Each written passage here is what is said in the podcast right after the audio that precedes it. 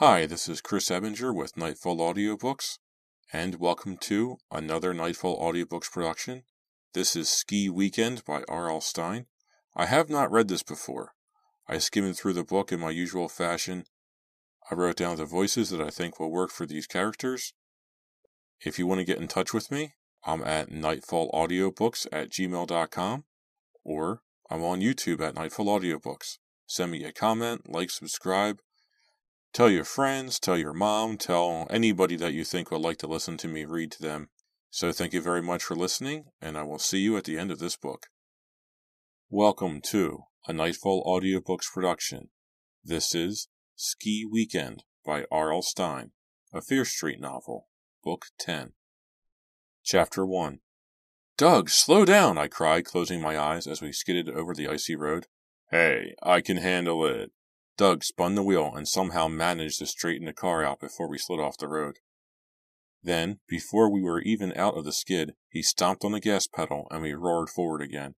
Doug! I called from the back seat. He was laughing. He loved scaring us. He loved the danger of it. Mainly, he loved showing off. Ariel is right, Shannon said, sitting behind him in the old Plymouth, sounding frightened. You're going too fast. We know you can't see two feet in front of your face. Doug sped up in response. His dark eyes lit up with excitement, and he had a wide grin on his face. Tell him to go faster, I told Shannon. Then maybe he'll slow down. Why don't you let me drive for a while? Red said, leaning forward from the seat beside me. He'd been awfully quiet, I realized, ever since we left the ski lodge. I've driven in snow like this a lot. Hey, sit back and leave the driving to us, Doug said, laughing as if he just cracked a hilarious joke. He turned to Shannon. Stop grabbing my arm, will you? Do you want to have an accident? Doug, you're really scaring us, Shannon said angrily. She had her knees up against the glove compartment, her arms crossed tightly in front of her. You want to get home by tonight, don't you? Doug said, turning the wheel hard as the car went into another slide. Yeah, of course, Shannon said quietly. Her parents hadn't wanted her to go on the ski trip, but she had pleaded and begged and promised them everything would be fine, and they had finally agreed. She was desperate to get back before they really started to worry and get angry. Shannon's mom and dad didn't exactly approve of Doug, so she hadn't told them he was going on the trip. If they found out she'd sneaked away with him for a ski weekend, they'd approve of him even less. It sure is coming down, Red said, rubbing the steam off his window with a bare hand so he could see out. There wasn't much to see. It was snowing so hard the air was white. At least that's the way it looked to me, staring out through the smeared glass. It had been snowing lightly when we left the ski lodge, little wet flakes that didn't look like they'd amount to much. Then, as we curved down the mountain, the wind began to roar and gust, and the snow began to drop in what appeared to be solid waves of white. Doug's old Plymouth pitched forward, sliding on each twist in the narrow road. Every time the tires skidded, my heart jumped. A short while before we took off, a lot of cars had left the mountain on the narrow, winding road down the mountain, but now ours seemed to be the only one in sight. The wipers made a loud scraping noise as they swept across the windshield. Ice was forming on the glass. I knew Doug couldn't see a thing, so why wouldn't he slow down? Because he was Doug. Because he loved being Mr. Macho, Mr. Dangerous. I'd known Doug for a long time. He was a really great friend. But that day was one day I wished Doug weren't Doug. It would have been so much nicer to have a sane person driving. Scraping across the glass, the windshield wipers did their best, but the snow came down so fast the windshield was constantly blanketed. The wind howled at us, pushing the car roughly from side to side. My long, straight blond hair had fallen out from under my wool cap. I tucked it back in, then scooted down in the seat and tried to see the late afternoon sky. No way. The falling snow was just too thick and heavy. It reminded me of a dumb joke of my dad's. He'd pick up a blank piece of paper and say, Ariel, do you like my drawing? What drawing? I'd always ask. It's a polar bear in a snowstorm, he'd say. Or, it's a snowman at the North Pole. I used to think it was pretty funny, but now that I was in a scene that looked a lot like that blank sheet of paper, it wasn't funny at all. The tires suddenly whirred beneath us. I uttered a quiet gasp. Chill out, Doug said. I guess my gasp wasn't as quiet as I thought. I can handle it. Can't you drive with two hands? Shannon pleaded. Hey, what for? I need one hand for you, Doug teased, reaching out with his right hand and squeezing Shannon's shoulder. Doug, please, you're going to kill us all. Shannon, give me a break, will you? The atmosphere in the car was really tense. partly because we were heading blindly down a mountain on a slick, twisting road with a madman at the wheel, and partly because Randy wasn't with us and everyone knew I was upset about that, and partly because we were sharing the car with a stranger, someone we'd only known for a couple of days. Don't get me wrong, we all liked Red right from the start, but it is hard not to feel uncomfortable with someone new around, especially in such a tense situation. I glanced over at Red, who was staring out his window, his forehead pressed against the glass. I don't believe this, he said quietly. Red was really nice, I have to admit. I mean, he'd been especially nice to me ever since we met a few days before at the ski lodge. And I thought he was kind of cute with his wavy red hair and intense dark eyes. But I wished it were my boyfriend, Randy, sitting there instead of this stranger, Randy. Just thinking about him made me angry again. On Thursday afternoon, Doug, Shannon, Randy, and I had driven all the way up to Pineview Lodge for a long weekend of skiing and fun and mainly just to get away from Shadyside. Then Randy had to go and ruin it all. Thinking about it, I still didn't feel that the fight we had was my fault. I mean, we had planned this weekend for so long. What right did Randy have to suddenly insist we drive back early on Sunday so he wouldn't miss his stupid basketball game? If we went back early, we'd lose a whole day of skiing. Staying at Pineview was pretty expensive, and the rest of us wanted to stay and get our money's worth. Naturally, Doug and Shannon disappeared, leaving Randy and me at the little table in the crowded lounge to argue it out. I couldn't help it. The argument quickly became a screaming fight. People were staring at us, but I didn't care. I mean, Randy is always pulling some selfish stunt like that. I was determined that this one time I wasn't going to give in. When he said, Ariel, try to see it from my point of view, I just lost it. I guess I was shouting pretty loud, and that's when he jumped up, knocking his chair over with a loud clatter and drawing gasps and cries of surprise from the four girls at the next table, and stomped out of the lounge. I'm not the stubborn one, I yelled after him. I knew he couldn't hear me, but I wanted to get the last word in. Then I realized that everyone was focused on me, and I felt really embarrassed. I just sat there staring down at that little table. I didn't get up or anything. I don't even remember what I was thinking. That was when Red had come over. Is there anything I can do? he asked. I glanced up at him suspiciously, trying to see if he was coming on to me. He wasn't. He looked so cute with that boyish face and all his freckles. He was genuinely trying to be nice. He sat down and we started talking. He told me he had grown up near these mountains, but he hadn't been back for a while. He tried to cheer me up, and I took an immediate liking to him. There are certain people like that, I think. People you meet and right away you know you're going to like them. So when Shannon and Doug came back, I introduced them to Red, and the four of us went into the restaurant to have dinner. Red hung out with us for the rest of the weekend. Randy had left a note at the front desk saying he was taking the bus back to Shadyside. The note made me so angry I tore it into little pieces. I realized Randy probably thought he was a great guy, because he bothered to leave me a note. Well, I was determined to have a good time without him, and with Red around, having a good time wasn't so difficult. So when he said he needed a ride to Brockton, we were more than happy to help him out. But now, here we were just an hour from the ski lodge, nowhere near Brockton, in the worst snowstorm I'd ever been in, with at least another six hours in the car ahead of us. And I was really feeling bummed out knowing that Randy was home safe and sound, and probably not even worrying about me for one second. It's freezing in here, Shannon groaned, turning to look at me as she pulled the hood of her ski jacket up over her coppery hair. Shannon always looks kind of sad and pouty. That's her natural expression, but now she looked downright miserable. What can I do? Stop and buy a new car? The heater's busted, Doug said angrily. Can you see anything at all? Red asked suddenly, leaning forward into the front seat. Yeah, I can see snow, Doug said, and laughed at his own stupid joke. We're never going to make it, I thought glumly. Then I scolded myself for being such a pessimist, but I can't help it. I'm basically a worrier. I can find something to worry about in any situation, and when I get in a really bad situation like this, I can find plenty to worry about. The car suddenly started to slide, really fast. I screamed and gripped the back of the front seat. Even through the hurling snow, I could see a sheer drop off to the valley below on our right.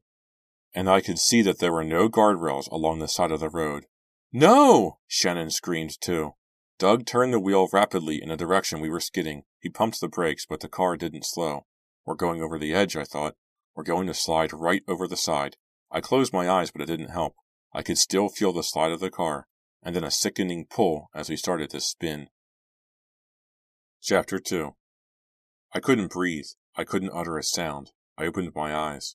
The car spun all the way around once. Then it stopped, its front tires wedged in a snowdrift on the side of the road.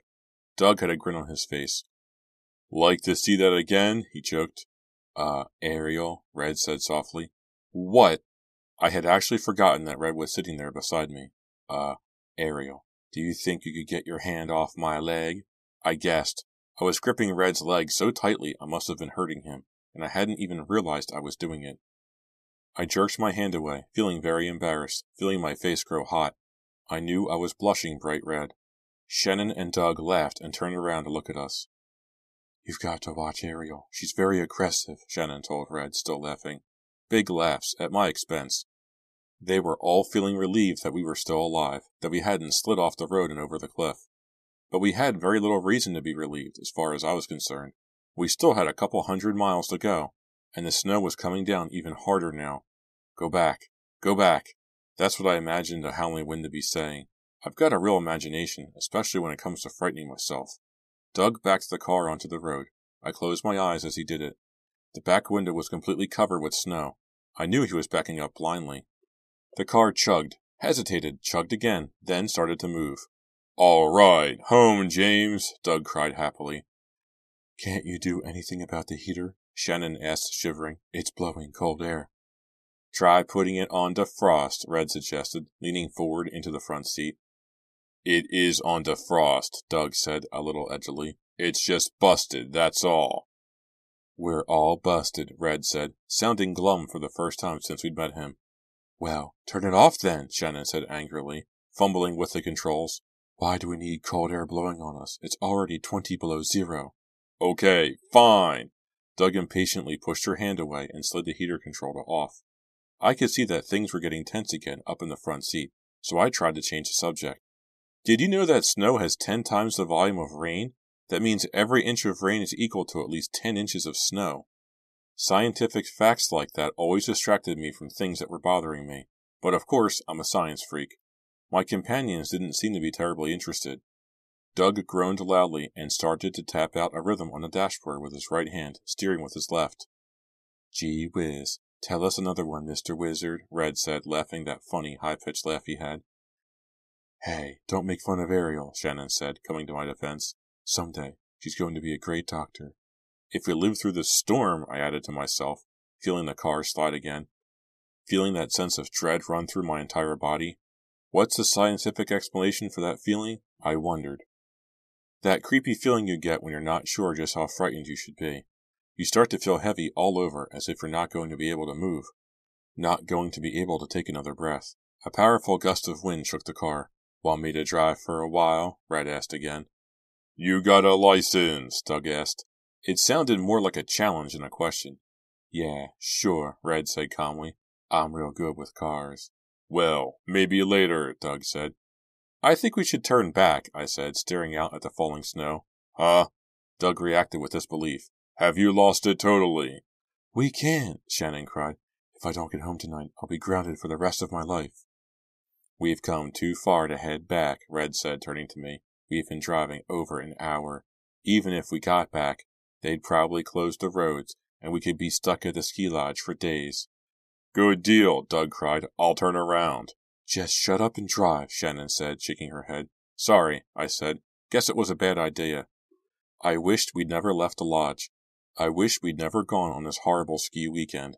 Suddenly, the car sputtered and the tires slid again. We were all silent until Doug pulled it back under control. Then we went over a large bump. Oh, for some reason I pictured a body under the car. Some person lying stiff and frozen, half buried under the snow and ice. As I said, I'm real good at scaring myself. Just a bump, Doug said. Everyone laughed, high pitched, nervous laughter. The road ran straight for a while and then started to curve again. I made a clear circle on my fogged up window to peer out. I could see a deep, tree filled ravine that dropped straight down from the edge of the road.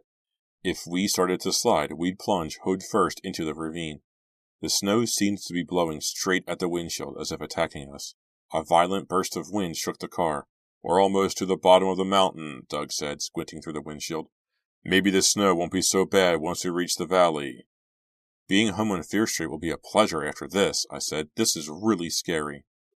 The road straightened out again when we reached the valley, but the snow was coming down just as hard as ever. We still hadn't seen another car either ahead of us or behind. Maybe the road was already closed and we didn't know it. There was no way to find out. Doug's car radio was broken too. I think I remember this area, Red said, energetically rubbing the steam off his window. Listen, Doug, there's a county road coming up in a little bit. Turn left off this road and take it. It'll head in the same direction eventually. Huh? Take a little county road? Get real, Red. Doug pushed a little harder on the gas. The car barely responded. No, listen. The county guys get the snowplows out a lot faster than the state highway guys. You'll see. The county roads are always cleared way before the state roads. Doug looked doubtful when he turned to see if Red was putting him on. But when we reached the intersection Red was talking about and the small green sign proclaimed County Road 6, Doug made a left onto it, the tires whirring in protest. The car nearly spun in a complete circle but Doug managed to straighten it out one more time, and we headed onto the county road. It's all woods and farms, I said glumly, staring out at the snow covered pine trees. The world seemed to have gone black and white. The white of the snow was so bright, it was as if it blocked out all other colors. There's got to be a little town along this road, right? Shannon asked hopefully.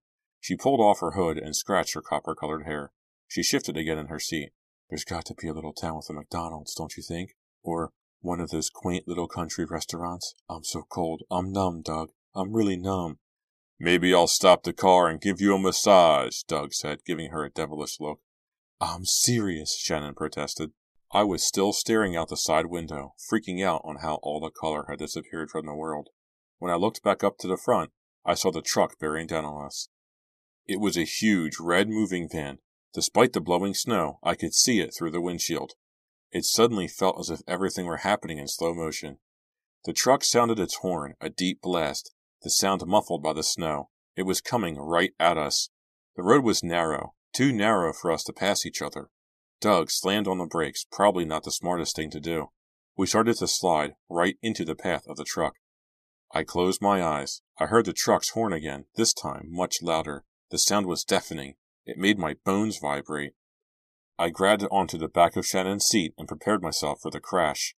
Then I felt the roar of the truck as it rolled past us. It felt as if the car had been shoved away by the wind from the passing truck. All right, Doug yelled happily. We made it, I screamed, more surprised than anything else. We're going to be okay from now on, Doug declared, a big grin on his handsome face. The car went a few more yards, sputtered, stalled, and then died. Chapter 3 no one moved or talked, and then we all began talking at once. There's plenty of gas, Doug said, staring down at the gauge. So we'll get it going again. Give it a try, Red said, pushing his head between the seats to get a look at the dashboard dials. If it doesn't kick over, I'll get out and take a look under the hood. Like I said, I'm real good with cars. Hey, back off, man. I know what I'm doing, Doug snapped, glaring angrily at Red. Red slid back in his seat and raised his hands as if defending himself. Just trying to help out, boss. You can help out by shutting up, Doug said. Doug, chill out, Shannon said, giving his shoulder a hard shove. Don't take it out on Red. Doug was hot headed, but he was acting more uptight than usual. Who could blame him? I'm never getting home. Never, Shannon cried. I reached forward and patted her shoulder, trying to get her to calm down. To my surprise, she was trembling all over.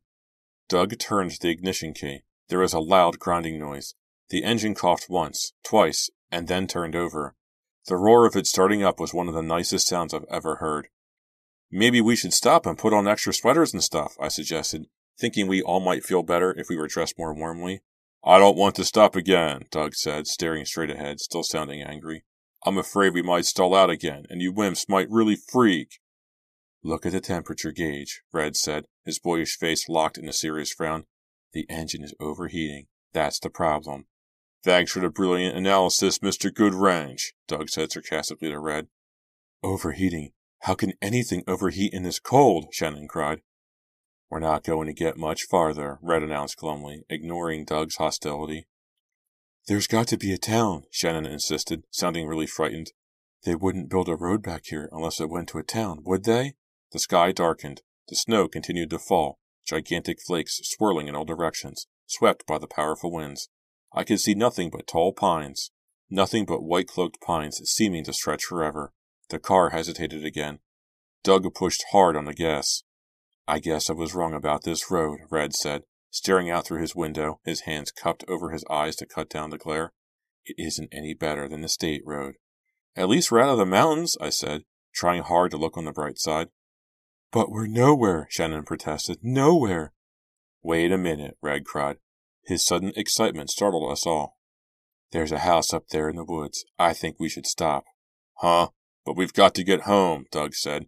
He braked the car just the same, but kept the engine idling fast. We're not going to make it in this car, Red said matter of factly, his eyes still searching the woods. We're going to stall out in the middle of nowhere. If we do, we really could freeze to death. I already have, Shannon said, reaching down the rubber ankles inside her boots. Red is right, I said. It's going to be dark very soon. I really don't want to be stranded out here on this deserted road with no heater, no food, no nothing. I turned to Red. Where's this house? Up there, he pointed. The trees went up a low hill. From where I was sitting, I couldn't see anything but snow and tree trunks. I was surprised that Red could see a house so far from the road. It's up on that hill. Looks like a ski lodge or something. It's really big, he said. Probably more than enough room to put us up for the night. And they'll have a phone, I said eagerly. We can call our parents, let them know where we are. I'm doomed, Shannon said glumly. My life is over. What makes you think whoever's up there will take us in? Doug asked, more of a challenge to Red than a question. People are very hospitable in these parts, Red said. I told you I grew up around here. I just remember when I was a kid how friendly everyone was, not like city people. No one would turn us away in a storm like this. I guess it's worth a try, I said reluctantly. Yeah, let's go for it, Doug said, wiping the inside of the windshield with a balled up tissue. I could keep on driving. It's no sweat as far as I'm concerned. But I can see that you guys are whipped. Besides, this car has just about had it. For some reason, I thought of Randy. I hope you're enjoying your basketball game safe and sound at home, I thought angrily. I vowed to myself that I'd never go out with him again. I hoped he was calling my house, wondering where it was, worrying about why I wasn't home yet, worrying along with my parents. I looked at my watch. It was 4:30. They wouldn't be worried yet. They wouldn't start to worry for another couple of hours. And by that time, I would have called and told them about the storm. Just pull the car over to the side of the road, Red told Doug. We'll leave all the ski stuff. Just take your overnight bags and we'll walk up the hill to the house. I guess the car will be safe here, Doug said, turning off the engine. Whatever you do, don't lock it, Red warned, opening his door and climbing out into the snow. The locks will freeze and you'll never be able to open the doors. He pulled on his blue wool ski cap and, staring up the hill, stretched his arms and legs. I couldn't wait to do the same. Even though it had been less than two hours, I felt as if we'd been trapped in the car for months. I climbed out and followed Red's gaze up the hill. Sure enough, there was a sprawling redwood house nestled among some pines. Smoke floated up from a stone chimney at the side. Way to go, Eagle Eye, I said, clapping Red on the back. He turned and grinned at me. He was really attractive when he smiled like that. I turned back to see Doug helping Shannon out of the car. He put one arm around her waist and pushed her car door shut with the other hand. I would kill for a cup of coffee, Shannon said, shivering. The snow clung to our hoods and hats and coats as we pulled our small overnight bags out of the trunk. The sky was really dark now. The wind seemed to grow colder even as we stood huddled at the back of the car. Wouldn't a nice hot bath feel good? I said to Shannon. Oh, yes, Shannon exclaimed. Come on, let's get up to that house. Doug slammed the trunk shut. We started walking, the four of us in a straight line, up the low, sloping hill along a wide path through the trees. The snow was up to the top of our boots, and in drifts it was even higher. It took a long time to get up the hill. But we were all so happy to be out of the car with a warm house in view that we didn't mind the snow, the cold, or the swirling winds. We were just a few yards from the front porch when the feeling of dread came back to me. I had a sudden shiver, not from the cold, a shiver of fear. But of course, I ignored it. It was too late to turn back. Besides, it would be silly to give in to a momentary irrational feeling of panic, right?